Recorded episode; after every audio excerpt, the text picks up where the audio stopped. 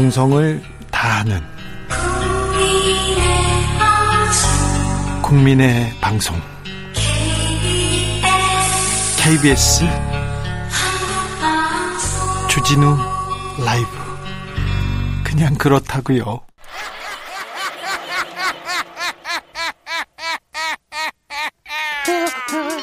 발로 뛰는 기자, 탐구하는 기자, 세상의 질문을 마구 던지는 기자, 기자그분. 오늘의 세상 기자들의 수다.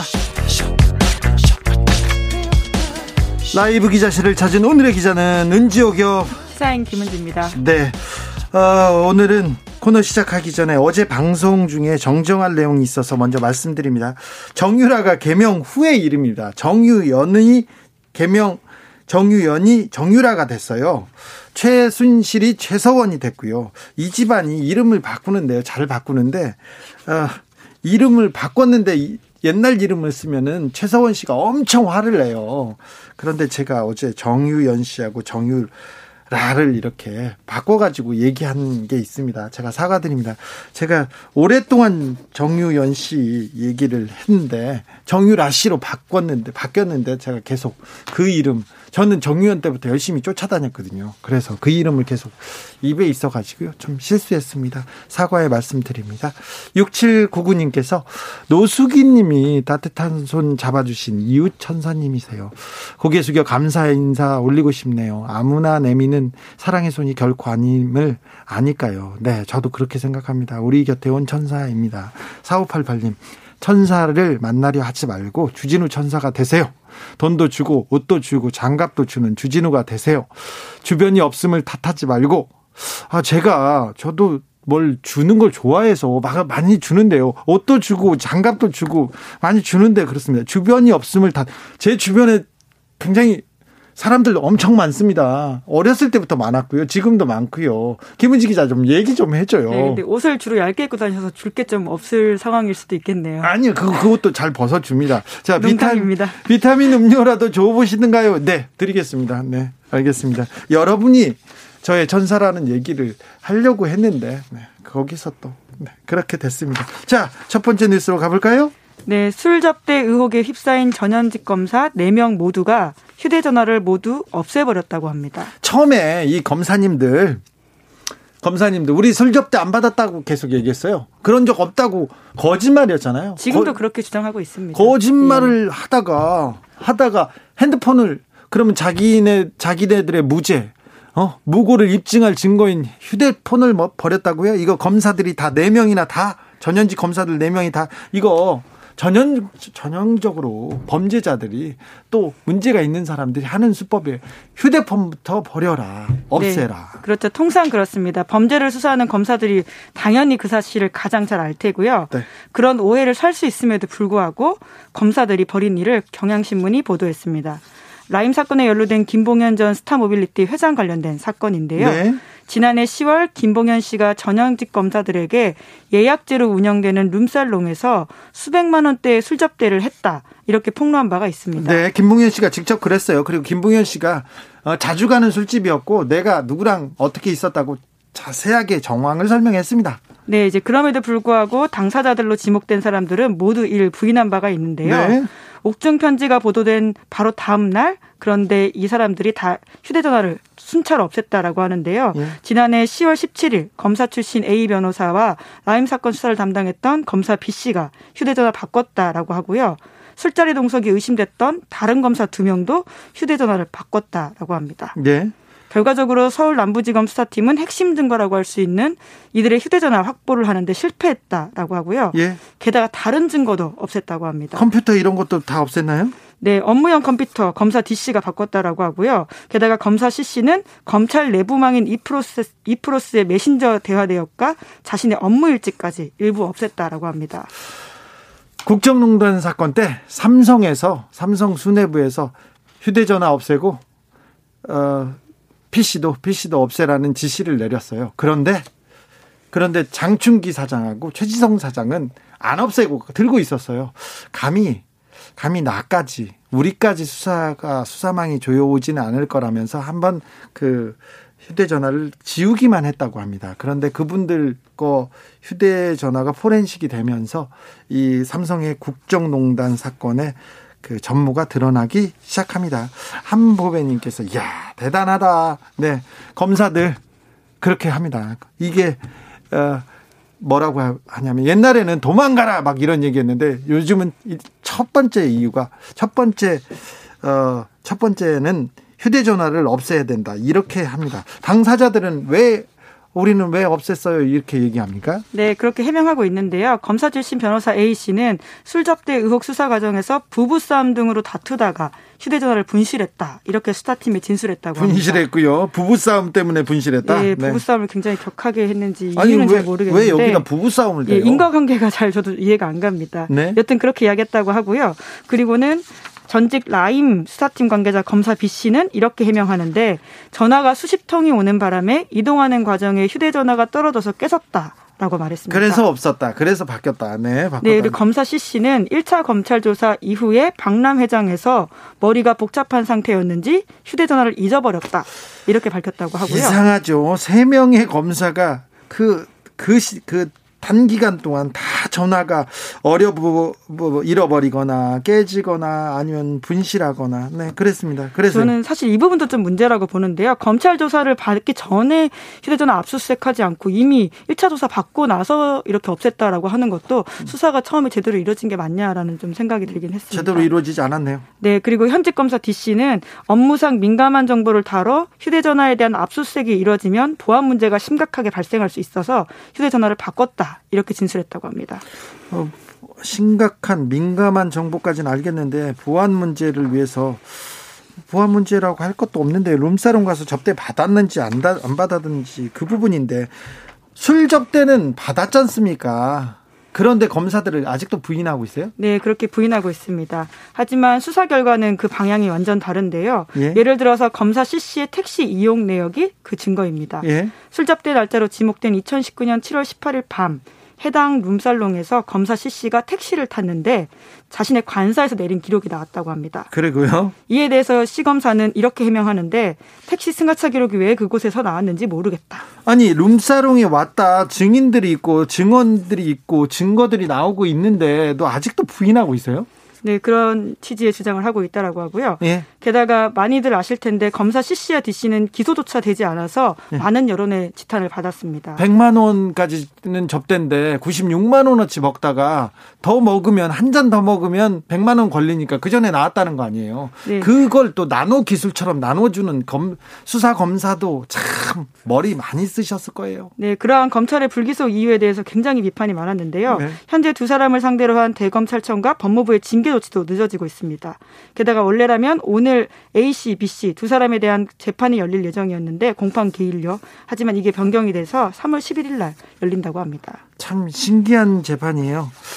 검사님들이 어떤 수사에 대해서는 굉장히 열의를 가지고 있습니다. 아까 김학의 전 법무부 차관 출국 금지에 대한 문제, 그 절차적 하자에 대한 수사는 지금 굉장히 열심히 하고 있어요. 그런데 김학의 전 차관의 성추행 문제, 성폭행 문제에 대해서는 수사를 안 하고 막 검사님들이 도망갔잖아요. 증거가 있고 사, 화면이 있는데도 안, 안 하셨잖아요. 네, 일 차, 이 차 수사를 무혐의 줬기 때문에 사실은 지금의 논란이 생기게 된 건데 검사들이 제 식구 감싼다라는 논란에 있어서는 정말 문제가 많았던 과거들이 있습니다. 지금도 네. 사실 그런 지금도, 상황도 의심되고요. 지금도 이 사건이 예. 그 증거 아닙니까? 왜 검사들한테만 수사를 맡길 수 없다. 검사들의 수사는 기소독점. 예. 네, 다른 데서 하자. 예. 그래서 공수처 만들어야 된다. 이렇게 얘기하는 주장이 힘을 얻는 이유가 여기에 있습니다. 팔팔구일님 진짜 핑계가 너무 조잡하네요.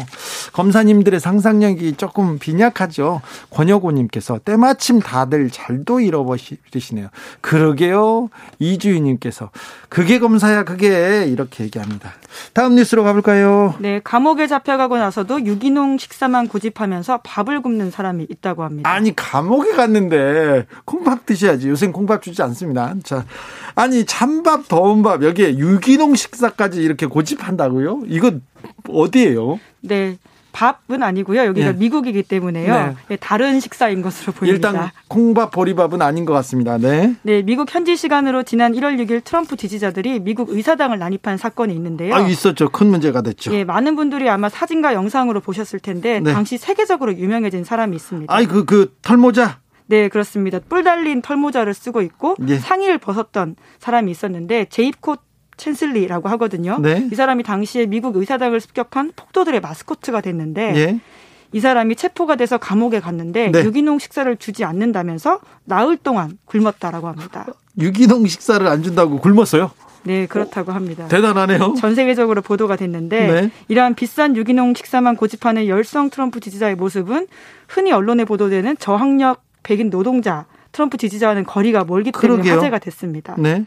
게다가 그날은 씨이오, 주의회 의원, 부동산업자 이런 사회 주류로 보이는 사람들이 다수 미국 의사당을 습격했다라고 합니다. 교수도 있고요. 막 언론인도 있고 막 그런 사람들이 있어요. 그런데 그분들이 습격까지는 그런데 그렇다고 거기서 비싼 유기농 식사 내놔라 이거는 좀 너무한 거 아닌가요? 네, 그래서 굶었다라고 합니다. 아예 안 먹고요. 네, 굶어야죠 뭐. 아, 트럼프 지지 자, 아까 말했던 저항력 백인 노동자 그리고 이민자들 어, 시민권을 취득한 이민자들 이렇게 그 지지층을 이렇게 분석하는데 일반적인 분석과는 좀 다릅니다 이번에는.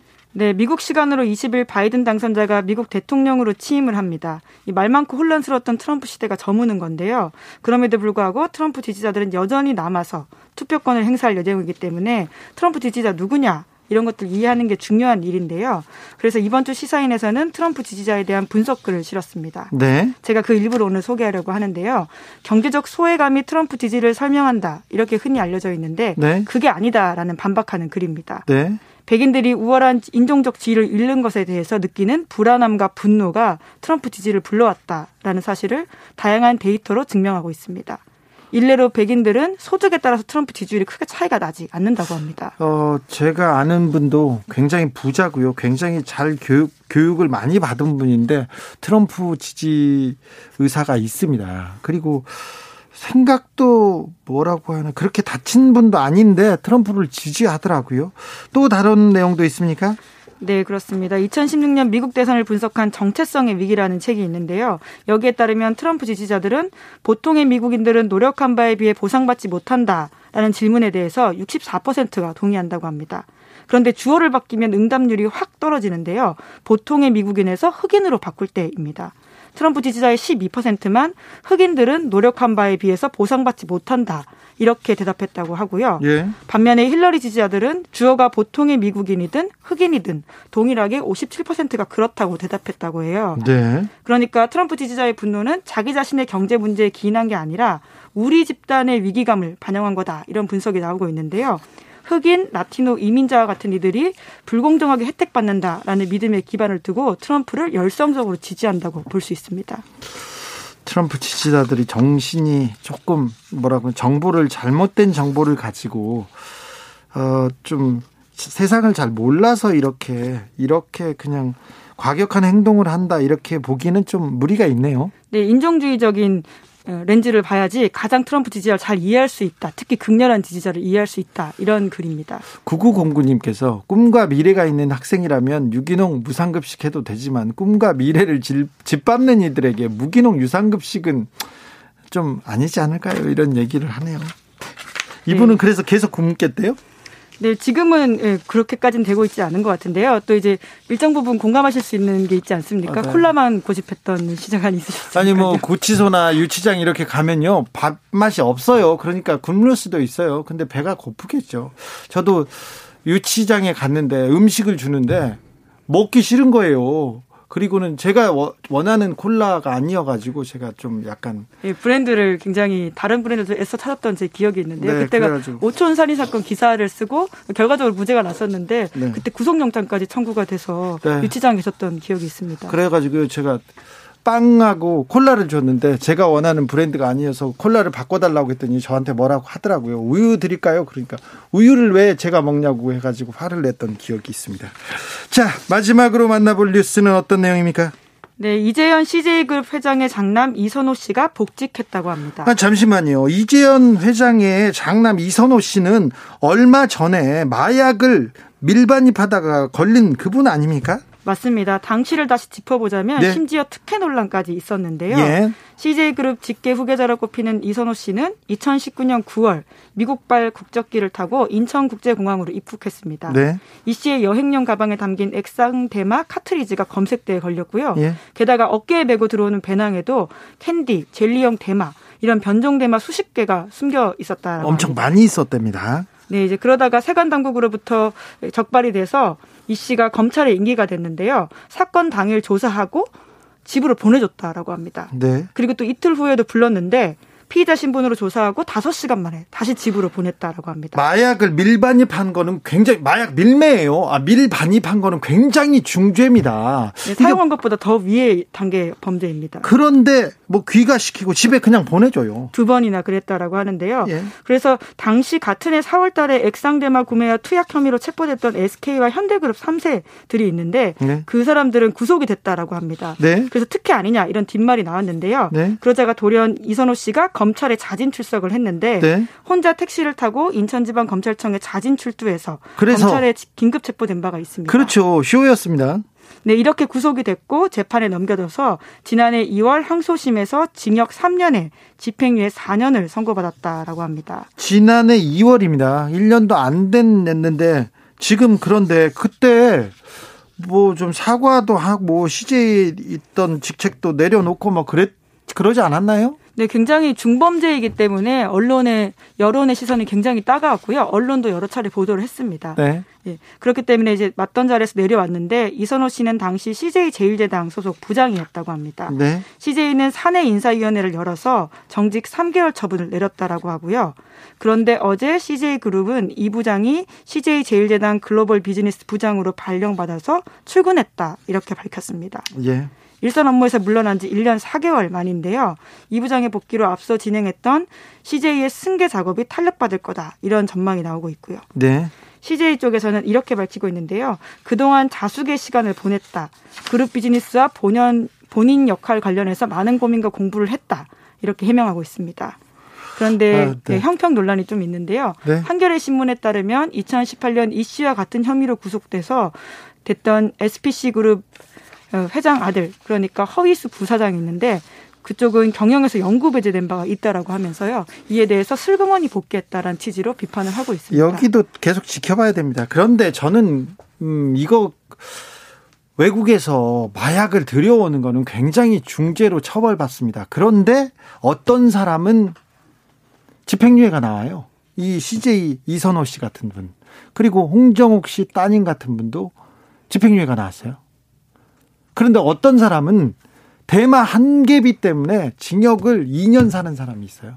통상 구속되는 경우들이 꽤 있습니다. 다 구속되는데. 예, 마약 사건은요. 어떤 사람은 구속이고 어떤 사람은 집행유예. 집행유예라는 거는 아무것도 아니에요. 바깥에서 정상적으로 생활합니다. 그러니 판사님들, 검사님들 법이 공정하다고 국민들이 믿지 않는 게 의심하는 게 지금 현실이에요. 이거 너무하잖아요. 어떤 사람은 지금 대마 한 개비 밀반입하다가 밀반입하다가 자기가 밀반입한지 아닌지도 모르는데 징역 살아요. 그런 사람들 몇 명 데려올 수 있습니다. 대리로 잘못해서 들려오려다가 자기도 모르게 영화 같은 이야기이긴 한데요. 그런 경우도 꽤 있습니다. 아, 이 부분에 대해서는 또 좀 기업들도 그렇고 이게 고민했다고요? 네, 씨제이에서는 그렇게 밝히고 있습니다. 고민하면 그러면 다 봐주나요? 네, 물론 뭐 법이 봐준 건 아니고요. 이건 이제 복직을 시키는 씨제이의 입장이긴 한데요. 법도 봐줬잖아요. 아무튼 이거 조금 왜 재벌가에는 법이 잘 안 미치지 않는지 그것 좀 물어보고 싶어요. 이재현 회장님도 구속됐을 때 거의 병원에서 계시다가 실제로 뭐 몸이 아팠다 이렇게 씨제이가 밝히고 있긴 한데요. 잠을 못 잔다고 집에 돌려보내야 된다고 이렇게 계속 얘기하셨잖아요. 그때 서울대에서 저기 진단서를 끊어가지고 형집행정지를 내줬었는데 그때도 엄청난 특혜라는 특혜라는 그 비난이 있었습니다. 자, 여기까지 하겠습니다. 기자들의 수다, 시사인 김은지 기자와 함께했습니다.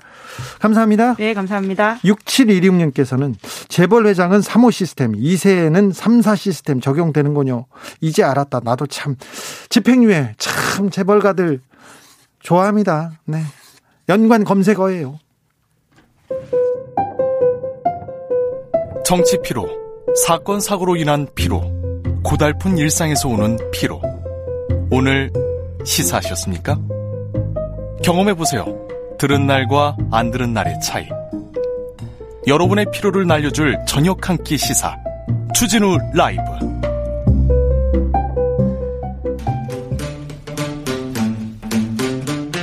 청년이 보고 듣고 느끼는 요즘 우리 사회, 그것이 궁금하다. 청년에게 묻는다. 요즘 뭐하니? 프로게이머 출신 유튜버 황희두 씨, 어서 오세요. 예, 안녕하세요. 아, 어떤 문제가 청년들의 청년들을 뜨겁게 달구고 있습니까? 오늘 먼저 준비한 주제인데, 조국 전 장관의 따님이 의사 국가고시에 합격했다는 소식인데, 네? 이거에 대해서 좀 커뮤니티에 얘기가 좀 나오고 있어서 뭐, 가져왔습니다. 어떤 반응이에요? 예, 그 최근에 조국 전 장관 따님이 말씀드렸듯이, 네, 그 이게 의사 국시에 합격을 했는데 좀 인터넷 반응을 먼저 가져와봤거든요. 예. 여기에 긍정적인 반응을 먼저 말씀드리면, 국시 봐서 합격한 겸은 시험을 잘 본 건데 그게 뭐가 문제인지 모르겠다. 진보는 시험 봐서 합격해도 분노하는 게 정상인가? 뭐 젊은이들의 선택적 분노를 이해 못하겠다. 뭐 이외로도 뭐 나경원 씨 전 그 의원 같은 경우에는 어, 지금 조용한데 왜 이렇게 선택적인 분노하는지 모르겠다. 뭐 이런 반응들이 좀 있었고요. 인터넷 여론은요? 예, 그 인터넷 그 부정적인 반응에 대해서 말씀을 좀 드리면, 네, 어, 정유라 씨 같은 경우에는 그 본인 실력으로 아시안 게임 금메달이라도 땄는데 저렇게 조국 전 장관의 따님 같은 경우에는 이렇게 의사가 되는 건 말이 안 된다. 같은 기준으로 처벌해라. 이런 댓글은 굉장히 많죠. 엄청나게 그 같은 비교하는 이 댓글, 정유라와 지금 그 조 전 장관 딸을 비교하는 그런 글은 굉장히 많더라고요. 예, 맞습니다. 으, 또 어떤 분들이 정말 많이 썼더라고요. 예, 맞습니다. 뭐 이외로도 어, 좀 이렇게 착한 척이라도 안 했으면 좋겠다. 뭐 스스로 시험을 안 쳤어야 되는 거 아니냐.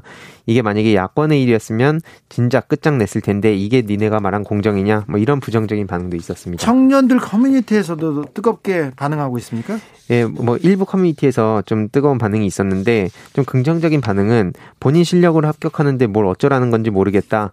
어, 본인들이 그렇게 좋아하는 시험을 봐서 합격한 건데 무슨 공정 타령하는지 모르겠고, 평소에 그들이 말한 공정이 얼마나 공허한 개념인지 보여주는 것 같다. 예, 뭐 이런 반응도 있었고요. 예? 네, 뭐 어쨌든 이렇게 선발대 없이 백 퍼센트 자기 실력으로 합격한 건데 여기에 왜 비판하는지 모르겠다. 그리고 이십 대인데 본인도 화가 하나도 안 난다. 오히려 저런 상황에서도 묵묵히 자기 갈 길 가는 게 대단해 보인다. 이런 긍정적 반응도 있었고, 부정적인 반응은 이 조국 전 장관 따님의 주소와 근무 병원 이름을 공개해야 된다. 이런 얘기도 있었고, 이건 너무한 것 같다. 뭐 이런 반응들도 있긴 했습니다. 네. 좀 놀라웠던 거는 그 블라인드라고 좀 이렇게 젊은 사람들이 많이 쓰는 그 커뮤니티에는 반응이 찾아보니까 두 건밖에 없더라고요. 심지어 그것도 이슈가 잘 안 됐었고, 별로 그렇게 관심은 없군요. 예. 그리고 어, 어, 언론에선 굉장히 청년들이 분노하고 있다고, 예, 보도했는데 어, 청년들이 그렇게 크게 분노하진 않았나 보네요. 예, 뭐 이공삼공이 마치 막 다 들고 일어선 것처럼 했는데, 물론 뭐 그런 비판하는 사람들도 있긴 했었지만 이게 생각보다 그렇게 많이 돌아다닌 것 같진 않고, 또 일부 커뮤니티에서는 그 자칭 보수 지지자인데도 이렇게 어, 시험인데 뭐가 문제냐, 이런 반응도 있었습니다. 관심이 크진 않다. 예. 네, 그거 놀랍네요.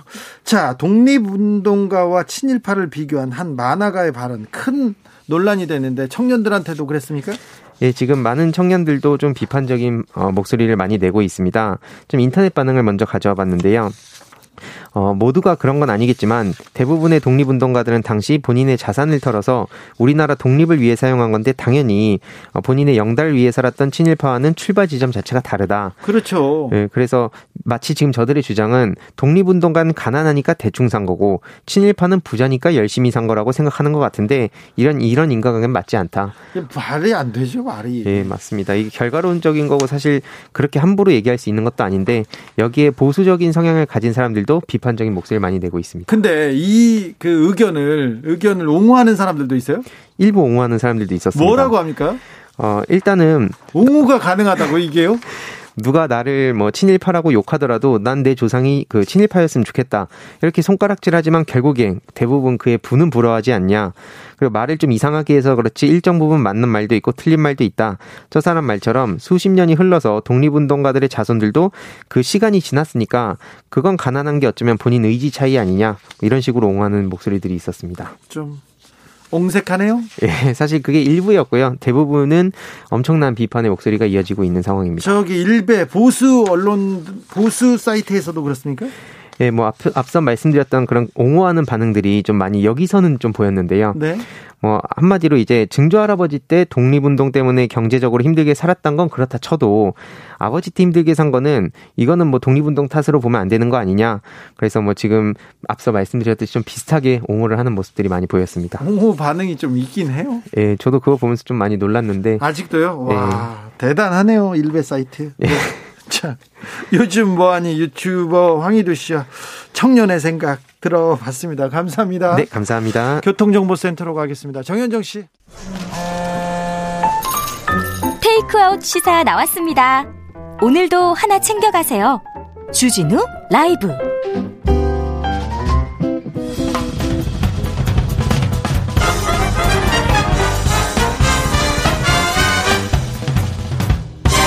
훅 인터뷰. 모두를 위한 모두를 향한 모두의 궁금증 훅 인터뷰. 일 년 전 오늘 이천이십 년 일월 십구일 국내에서 코로나십구 첫 확진자가 인천의료원에 입원했습니다. 낯선 바이러스 모두가 생소하고 모두가 무서웠어요. 그런데 오늘까지 코로나 일 년 모두가 함께 잘 견뎌온 날들입니다. 많은 분들의 노고가 있습니다. 그중에서도 특별히 방역의 최전선에서 무거운 방호복 벗지 못하고 있는 우리 환자들 곁을 지키고 있는 분들이 계십니다. 코로나 첫 환자를 치료한 인천의료원의 김진실 간호사 연결했습니다. 안녕하세요. 아, 예, 안녕하세요. 네, 반갑습니다. 항상 감사하게 생각합니다. 네, 감사합니다. 네. 작년 오늘 자 코로나 확진자가 인천의료원에 입원했습니다. 그때 당시 상황 어땠어요? 아 사실은 뭐 코로나십구라고 하는 것 자체가 네. 저희는 어떤 병인지도 모르, 어떤 감염병인지도 모르고 그러니까 그냥 처음에는 그냥 사실은 우리 병원에 확진자가 오겠어라고 하는 생각이 사실은 제일 많이 컸었고요. 예. 그리고 십구일날 입원해서 이십일날 그 다음날 이 환자가 확진됐습니다라고 얘기했었을 때 네. 제일 먼저 직원들의 반응은 걱 두려움이었었어요. 그렇죠. 무섭죠. 아, 네. 네, 맞습니다. 당황하고 아, 무서웠죠. 네네. 네. 그래서 어땠습니까? 그래서 처음에는 그 알지 못하는 것에 대한 그 두려움 때문에 과연 여기 이 병실에 이 환자를 치료하고 간호하기 위해서 누가 들어가야 될 것인가, 네. 내가 들어갈까 뭐 이런 부분들에 대해서도 되게 걱정을 좀 많이 했었었고요. 네. 그래도 자발적으로 선생님들께서 잘 참여를 해주셔서 네. 의사 선생님하고 같이 협력해서 이제 들어가기는 했었는데 네. 보호복부터 해서 이제 정말 우리가 모의훈련 했었던 거가 아니고 실전이니까 네. 하나하나가 되게 떨리고 두렵고 걱정되는 마음으로 어, 환자 병실 들어갈 때마다 그런 마음으로 들어갔었던 것 같습니다. 우리 김진실 간호사님도 아, 두려움은 있었지만 그렇게 그래도 용감하게 그 병실에 들어가셨어요? 네, 네 들어갔습니다. 네. 국내 첫 확진자는 우한에서 온 중국인이었죠? 네, 맞습니다. 소통하는데 좀 어려움이 있었을 것 같아요. 어, 이제 여러 가지 그 중국말을 쓰기도 어렵고 말하기도 어렵고 그래서 이제 환자에 대해서 계속 문의는 해야 되고 뭐가 필요한지 물어야 되는데 그래서 네. 통역사를 뭐 연계를 해볼까라는 얘기도 했었었어요. 네. 근데 개인정보 노출 뭐 이런 위험도 있고 그래서 네. 결국 이제 환자가 가지고 온 핸드폰으로 구글 번역기 이용을 해서 네, 번역기 돌리셨군요. 예, 예, 저 뭐, 뭐, 어디가 불편하세요? 우리가 한국말로 하면, 네. 이제 중국어로 뜨면, 그 중국 이제 환자분이 보고서, 아이고, 이제 자기가 말을 하면, 네. 이제 한국말로 뜨고, 뭐 이래서 의사소통했습니다. 그 첫 확진자는 완쾌됐나요? 혹시 근황 들으신 거 있으세요? 그리고 난 다음에 뭐 하여간 우여곡절 올 때 중국 들어가셨고요. 예. 그래서 유월 달인가 한번 한 이제 방송사 통해서 같이 영상으로 인터뷰를 이렇게 얼굴을 만났었어요. 예. 그래서 잘 있다고 얘기 들었고 본인이 살고 있는 집도 영상 통해서 소개도 해주고 네. 그러면서 같이 얘기했었습니다. 일 년 동안 간호사 교육 담당하기도 하고 코로나십구 병동을 지키셨다고 들었습니다. 일 년 동안 현장에 계시면서 가장 힘들었던 때가 언제였어요? 음, 사실은 뭐 매 순간마다 다 힘들었는데요. 어, 지금은 지금이 제일 어, 힘든 것 같습니다. 네. 어, 사실 처음에는 지금 계속 얘기했던 것처럼 알지 못하는 것에 대한 두려움과 긴장이 있었고요. 오히려 그런 두려움과 긴장이 떨림으로 이거를 도전하고 싶어하는 촉매제가 되기도 했는데 네. 이제 일 년 거치면서 피로도가 굉장히 많이 누적된 상태입니다. 네. 그래서 사실은 뭔가를 도전하고 잘해보자라는 그런 마음보다는 아 빨리 끝났으면 좋겠다. 아, 그냥 다 할 하기 싫다 이런 게 더 무서운 것 같아요. 네. 그래서 뭐 보호구를 입고 이러는 거가 이런 보호구 차기하고 탈의하고 이런 거가 능숙하지 못해서라기보다는 이제 그런 힘들고 피곤하고 이런 것들 뭐 번아웃 됐다고 얘기해야 될까요? 네. 이런 것들이 그냥 더 이제 의지가 없게 하고 힘이 없어서 못하게 되는 것 같아요. 그래서 아이고. 네, 그래서 교육을 해도 어, 예전에는 막 긴장하니까 쫑긋해서 듣지만. 지금은 뭔가 말을 하기도 너무 미안하고 예. 그 말을 듣고서 하는 것조차도 좀 힘들어하고 사실 그런 상황입니다. 아이고 좀 힘을 내주세요. 항상 감사하게 생각하고 있습니다. 네. 어, 일 년 동안 그 코로나 환자를 돌보면서 가장 기억에 남는 장면이 있습니까?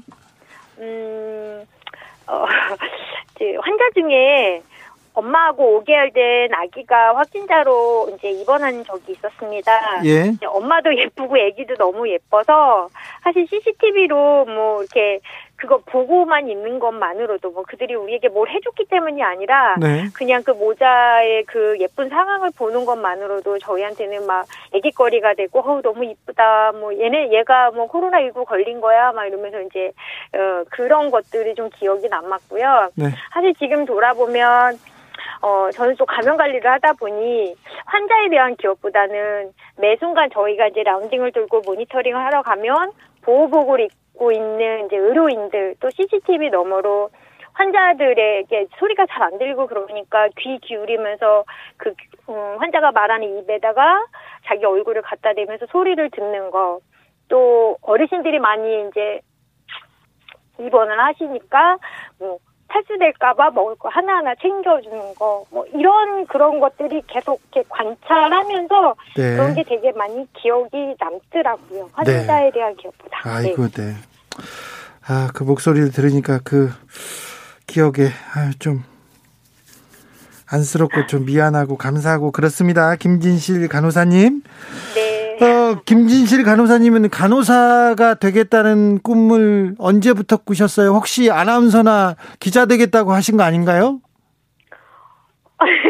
얼굴이 조금 안 돼서. 아유, 아니요, 아니요. 아유, 그런 건 아니고. 네, 말을 너무 잘하셔가지고요. 아, 아, 네. 네. 자, 좋은 간호사신 것 같아요. 제가, 제가. 어, 짧은 대화를 통해서도 이거는 분명 확실한 것 같습니다. 어, 간호사분들 많이 지쳐 있을까봐 걱정입니다. 앞으로 좀 이런 지원이 된다면 이런 점 보완해주면 좋겠다 하는 점 있습니까? 음, 아, 간호사들 지원 해주시는 거.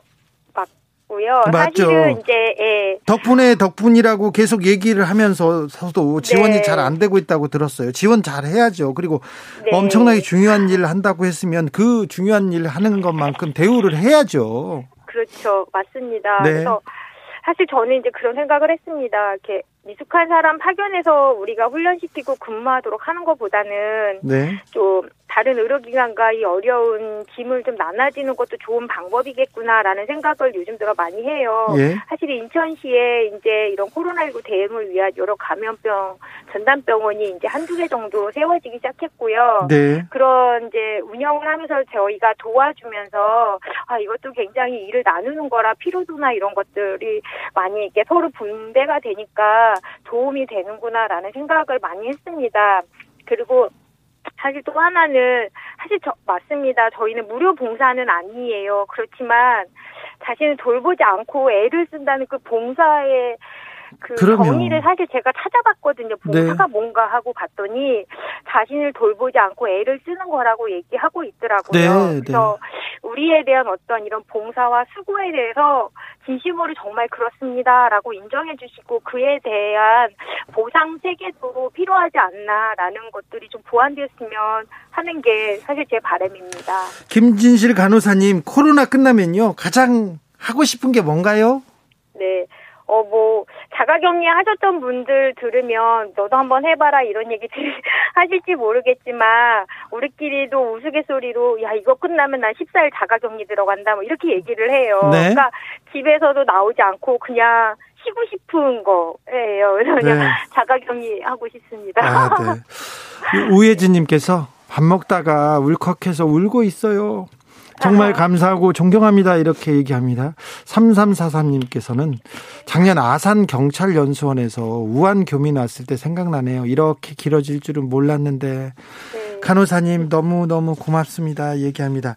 어, 간호사님, 자, 지금은 그래도 지금 코로나 확진자가 감소 추세이긴 하지만 삼 차 대유행 진행 중입니다. 마지막으로 방송 듣고 있는 분들께 남기고 싶은 말이 있습니까? 아, 제 카톡에 이거를 올려놨어요. 어떤 노할머니의 시 구절이고요. 네. 나도 괴로운 일 많았지만 살아있어 좋았어. 너도 약해지지 마라는 십구 절이 있습니다. 모두 약해지지 마시고요. 네. 마스크 착용 잘하시고 손위생 잘하시고 사회적 거리 두기 꼭 요청드립니다. 네. 가, 감사합니다. 얼마나 고생하시는지 저희는 짐작할 수도 없는데 매우 덕분이란 말 전합니다. 감사합니다. 지금까지 김진실 인천의료원 간호사였습니다. 아, 코로나 일 년 그리고 앞으로 일 년 우리는 무엇을 준비해야 할까요? 주진우 라이브의 코로나 주치 의사 선생님이십니다. 이재갑 한림대학교 강남성심병원 교수 모셨습니다. 교수님 안녕하세요. 아, 예, 안녕하세요. 벌써 일 년입니다. 예, 그렇네요. 네, 아, 참 건강은 괜찮으신지요? 항상 아, 예. 건강이 걱정입니다. 예, 괜찮습니다. 네, 어, 지금 확진자가 좀 감소세인데 현재 상황 어떻게 보고 계신지요? 일단은 국민들께서 노력해 주시고 또 방역당국도 애써 주면서 일단은 이제 삼 차 유행이 이제 꺾인 거로 보입니다. 그래서 다행으로 생각은 들고요. 다만 네. 우리가 사실 시월달 십일월달에 삼백 명이었으면 벌벌 떨 숫자기는 합니다. 아, 그렇죠. 예, 그만큼은 아직까지 완전히 안정된 건 아니기 때문에 앞으로 조금만 더 노력을 해서 정말 안정된 상황까지 만들어놔야 이번 겨울이 지날 것 같거든요. 그래서 이번 겨울 안에 다시 확 확진자가 증가되는 상황들이 안 발생하도록 조금 더 노력을 해나갔으면 좋겠다는 생각을 하고 있습니다. 우리 이재갑 선생님 그리고 많은 의료진들, 아까 김진실 간호사님을 비롯한 의료진들의 헌신과 노고가 없었으면 우리가 삼 차 유행을 그래도 감소세로 이렇게 돌리는 거는 없었을 거예요. 아, 이분들한테 좀 뭐라도 마음만 보내는 게 아니라 뭐라도 해야 되는데 좀 그렇습니다. 지난 일 년 이렇게 돌아보면 어떤 생각이 드시나요? 어, 일단, 그, 한 시간도 이렇게 긴장을 안 하고 살았던 적이 없었던 것 같고요. 예. 그러니까 그만큼이나 이제 사실 뭐 의료진들 뿐만 아니라 국민들도 그만큼이나 긴장하면서 일 년을 보냈을 거고요. 네. 그 다음에 또 이제 삶의 현장 자체가 문을 닫아야 되는 많은 자영업자분들 또 일용직 노동자들 분들도 고통 속에서 많이 지내셨을 것 같거든요. 네. 그래서 일단 이 고통이 아직 일 년째 이어지고 있고 앞으로도 어느 정도는 갈 텐데 이런 상황 속에서 우리가 어떻게 서로를 좀 보다보면서 가야 될 것인가에 대해서 정말로 사회에 대해서 고민을 정말 많이 했던 일 년이 아니냐는 생각이 좀 듭니다. 어, 작년 일월 십구일 중국 우한에서 인천국제공항으로 입국한 중국인 여성이 다음날 확진 판정을 받습니다. 그래서 코로나, 우리나라에도 코로나 시대가 열립니다. 그때 처음에 교수님 어떤 생각 드셨어요?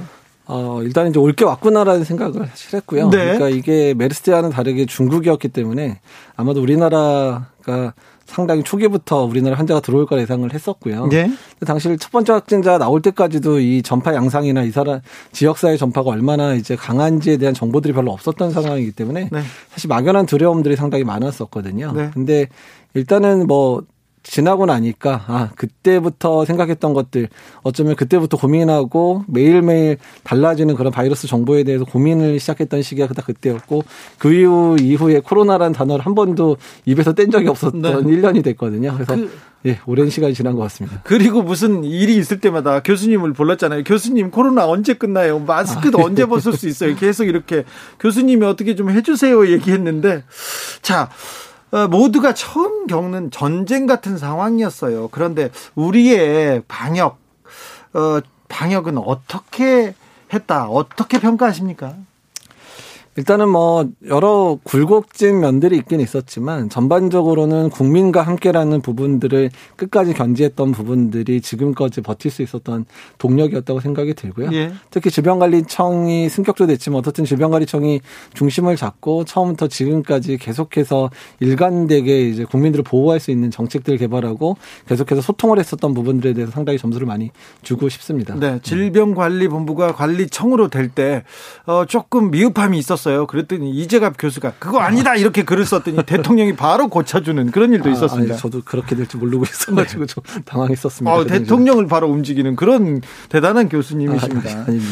어, 그리고 이때는 무서웠어요 정말. 이월 십팔일부터 오월 오일까지 그 코로나 이 기라고 우리나 우리 그 질병관리청에서 이렇게 명명하는데 신천지 대구교회를 중심으로 대구 경북에서 일 차 유행 확 퍼졌을 때. 그때는 정말 무서웠어요. 예, 그렇습니다. 저도 뭐 당연히 되게 두려웠었고요. 숫자가 올라가는 게 정말 이렇게 급격하게만 올라가는 측면들. 그러니까 중국 초기에 우한에서 있었던 상황들이 우리나라에 재현되는 것 같은 그런 공포감을 느낄 수 있었는데요. 사실 일월 말부터 전문가들이 계속 얘기했던 게 뭐냐면 지역사회에서 분명히 큰 유행이 생길 거라고 강조를 계속 하고 있었고 준비를 하고 있었고. 교수님이 방송에서 계속 얘기했어요. 예, 예. 그랬는데 다만 그 상황이 우리가 좀 예상했던 우리가 좀 준비를 좀 더 할 수 있는 시간보다는 좀 더 당겨져서 나타났던 네. 거였기 때문에 이제 사실 방역 당국이나 보건복지부나 민간 전문가들도 상당히 이제 걱정을 갖고 우려를 했는데요. 근데 그때 뭐 인기응변이긴 했었지만 이제 여러 정말 노력을 해서 여러 가지 아이디어들이 현실화가 되고 그러면서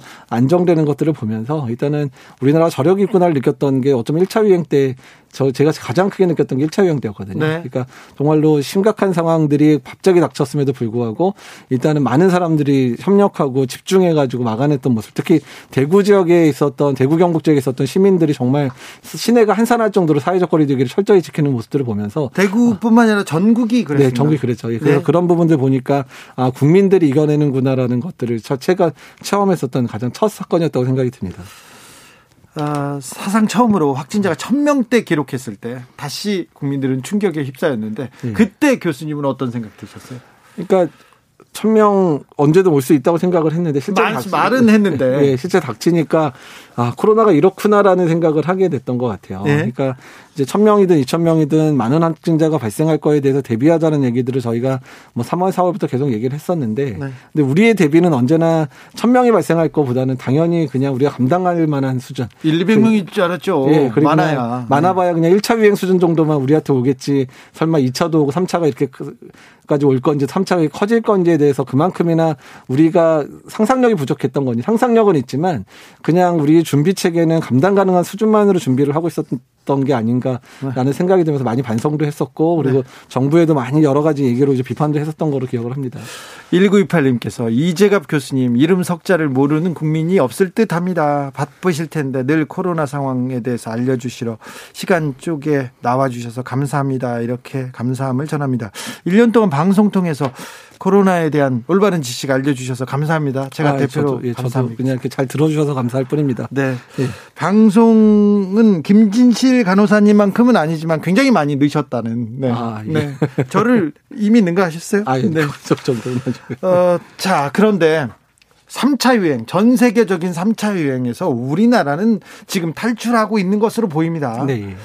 아 그렇습니다. 그런데 아무래도 아무래도 그 먹고 살기가 힘들다면서 네. 사회적 고강도 사회적 거리도 이게 육 주 동안 이어지면서 이제 어려움 토로하는 목소리 계속 나옵니다. 네. 아무래도 안 풀 수가 없는데요. 이 상황에 대해서는 어떻게 보시는지? 사실 이 점 오 단계가 지금 육 주째 가고 있고요. 예. 그다음에 이제 강화된 사회적 거리두기 방법인 특별 방역이 지금 오 인 이상 뭐 금지된 네. 이것들 지금 삼 주째 지금 지속되면 다음 주까지 사 주가 넘어가는 상황이 됩니다. 근데 네. 일단은 지금 저희가 이제 준비해야 될 게 뭐냐면 그러니까 단계를 당연히 낮춰야 되는 상황이 분명히 올 건데 네. 단계를 낮췄을 때 그만큼의 유행이 발생하지 않을 수 있게 하는 준비가 우리가 철저히 돼 있는지를 고민을 해야 되거든요. 예. 그러니까 당연히 업장이랑 이런 데 문을 열어야 되는데 그럼 열면 우리가 예전에 일상으로 돌아갈 거냐. 그렇게 되면 당연히 유행 다시 시작하거든요. 또 완화하면 또 예. 확진, 확진자 늡니까? 그렇죠. 게다가 피로도가 증가되어 있기 때문에 완화를 시켜버리면 오히려 그 리바운드라 그러죠. 훨씬 더 사회적 활동이 훨씬 더 늘어날 가능성이 높아지고 있어서. 교수님이 계속 강조하셨습니다. 네.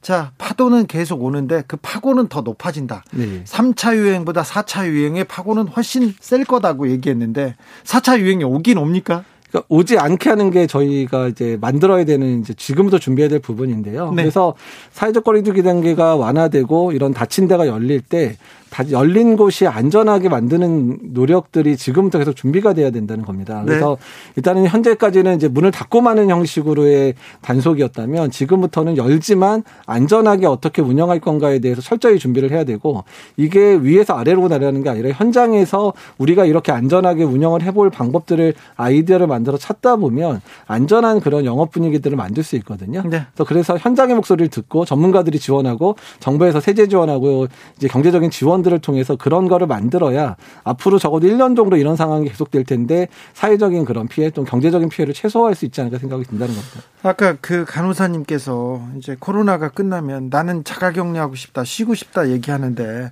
병상이나 의료 과부하 문제, 의료진의 피로도 문제도 이것도 걱정되는데 네. 이 문제에 대한 그 문제는 좀 해소되고 있습니까? 대비가 좀 있습니까? 일단은 지금 이제 삼 차 유행이 커지는 바람에 병상 확보가 좀 많이 이루어졌죠. 그래서 예. 일단은 지금은 중환자실 좀 여유를 갖게 됐고 인력들도 어느 정도 보충이 된 상황인데 저희가 걱정하는 거는 유행 자체가 완전히 잠잠해져서 이런 환자 발생이 없어져야 의료진이 쉴 수 있거든요. 예. 근데 만약에 또 느슨해지면서 다시 이제 유행이 다시 시작이 되면 의료진들 또 이제 고생할 수밖에 없는 상황이니까 얼마나 이 유행들 특히 사 차나 오 차 유행이 될지 모르는 그 추가적인 유행들을 우리가 얼마나 최소화할 거냐가 앞으로 숙제가 되고 그게 의료진들이 그나마 조금 발벗고 자기 할 수 있는 그런 기회가 될 거라 생각을 하고 있습니다.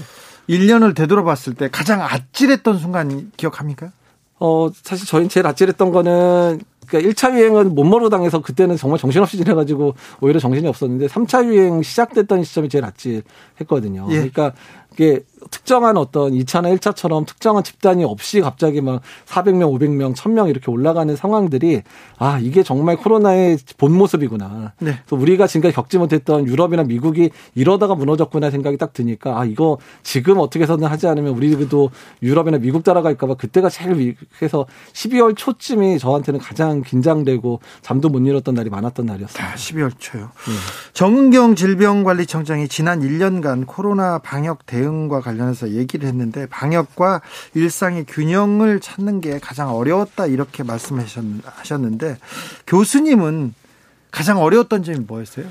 어, 저는 사실 제일 힘들었던 부분들은 그러니까 그러니까 언론하고 소통하는 부분하고요. 네. 그러니까 일부 좀 비판도 받고 가끔 비난도 받기도. 우리 언론이 진짜 작은 부분 네. 가지고 막 비판할 때는 좀 무섭죠. 예, 예. 매섭죠. 그래서, 예, 그래서 그런 부분들에 한복판에 놓여지니까 내가 뭔데 이렇게 논란거리 안에 주 제가 이렇게 그 들어간다 생각도 했었고 두 번째는 정부하고 소통 부분들이 쉽지는 않았습니다. 예. 그래서 일단은 이제 정부의 의견을 제시했을 때 많이 받아들여지고 했던 부분들도 있지만 특히 삼 차 유행 시작되면서부터는 그러니까 정부도 어느 정도 자신감이 붙어서 그런 것 같기는 한데 그러니까 전문가들 의견보다는 자기네들이 만든 이제 안과 의견에 대해서 좀 더 강하게 이제 했었기 때문에 네. 전문가들 계속 조언하는 부분들이 많이 막혔던 부분들이 사실 좀 있었거든요. 네. 그래서 그러니까 삼 차 유행 중반 넘어가니까 다시 이제 좀 소통이 되고 어느 정도 받아들여지긴 했는데 그래서 정부 정부와 민간 전문가들의 소통과 관련된 부분들은 좀 제도적인 부분들을 만들어서 계속해서 좀 소통을 잘해야 되지 않을까 생각을 하고 있습니다. 어제 대통령께서 정부가 백신 접종 계획 잘 준비해놨다 이렇게 하면서 자신감을 보였습니다. 백신의 백신이 코로나 상황을 획기적으로 바꿀 수 있을까요?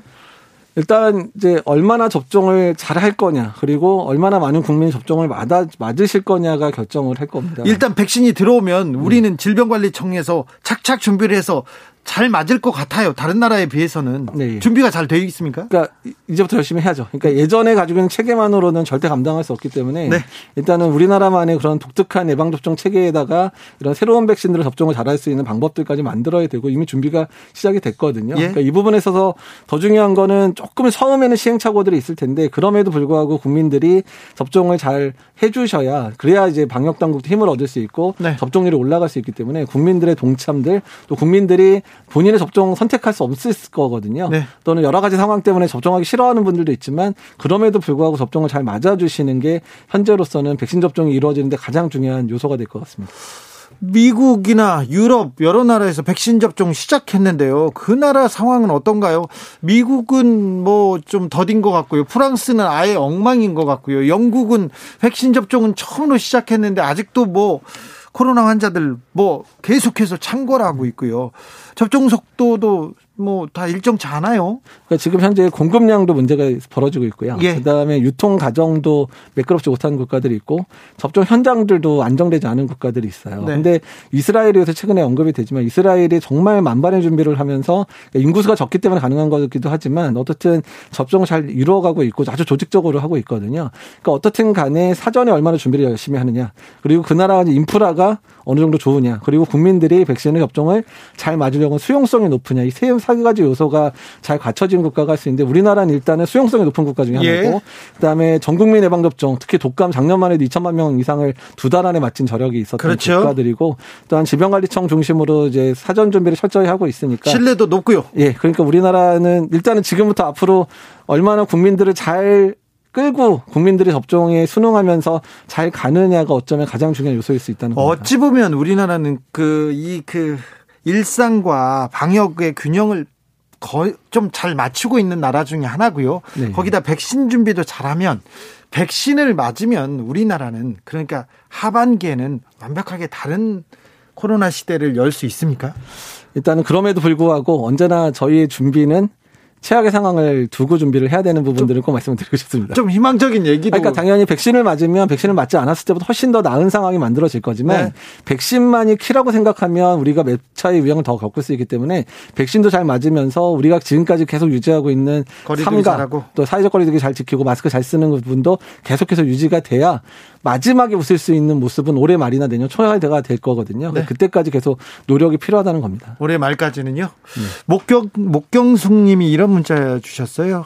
화이자 백신 어르신들한테 부작용이 있다는데, 이거 어느 정도 큰 부작용인지 좀 알려주세요. 일단 노르웨이에서 사망자 이십구 명 나온 거에 대해서는 직접적인 백신과 직접적인 연관이 아니다, 기저질환의 악화한 사망이라고 공식적으로 밝혔습니다. 네, 그래서 그러면 그거는 아니네요. 네, 작년에 우리나라 독감과 같은 상황이었을 거라고 생각이 되는 상황이고요. 음. 일단은 많은 국가의 접종을 이루어지고 있고, 안전한지에 대한 여부들이 보고가 되고 있고, 그리고 크게 큰 문제가 되는 부작용들이 없었기 때문에요. 일단 안심하고 접종해도 되지 않을까 생각을 하고 있습니다. 자, 우리는 코로나를 어느 정도 잘 관리하고 있습니다. 그리고 이월부터, 빠르면 이월부터 백신 접종을 시작합니다.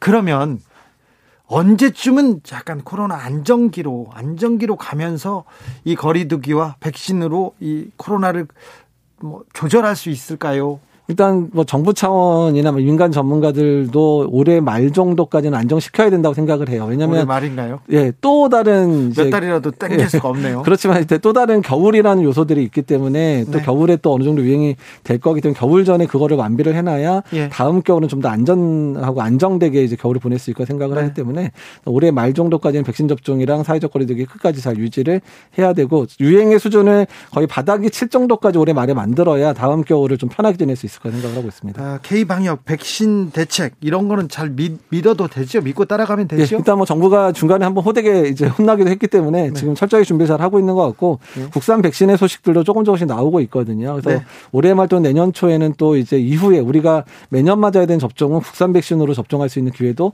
올 것 같습니다. 아, 그래요? 예. 거기도 기대를 해보겠습니다. 네. 자, 코로나 발생 내일로 일 년을 맞습니다. 자, 앞으로도 한동안은 그래도 우리는 코로나 시대를 살아야 될 것 같습니다. 끝으로 청취자분들에게 당부의 말씀 좀 부탁드립니다. 예, 일단은 아직도 겨울이기 때문에 삼 차 유행의 마지막까지 끝까지 노력을 해주셔서 정말 잠잠하게 해서 사 차나 오 차는 끝 저희 나라 우리나라에 오지도 않게 해주셨으면 좋겠고요. 또 백신 접종 시작됐을 때 정말로 정부의 방침에 잘 협조해서 많은 분들이 안전하게 접종을 할 수 있었으면 좋겠습니다. 다 덕분입니다. 다 의료진 덕분에, 간호사님들 덕분에, 의료노동자 덕분에 저희가 이렇게 코로나 시대에 안전하게 잘 살고 있는 것 같습니다. 특별히 감사의 인사를 전합니다. 이재갑 교수님. 아, 예, 저도 계속 방송에 불러주셔서 감사합니다. 네, 오늘도 감사했습니다. 네. 이적의 당연한 것들 들으면서 주진우 라이브 마무리하겠습니다. 우리 모두가 당연히 누려야 하는 것들 하루빨리 되찾을 수 있기를 바랍니다. 기원하고 기도하겠습니다. 저는 내일 오후 다섯 시 오 분에 돌아옵니다. 지금까지 주진우였습니다.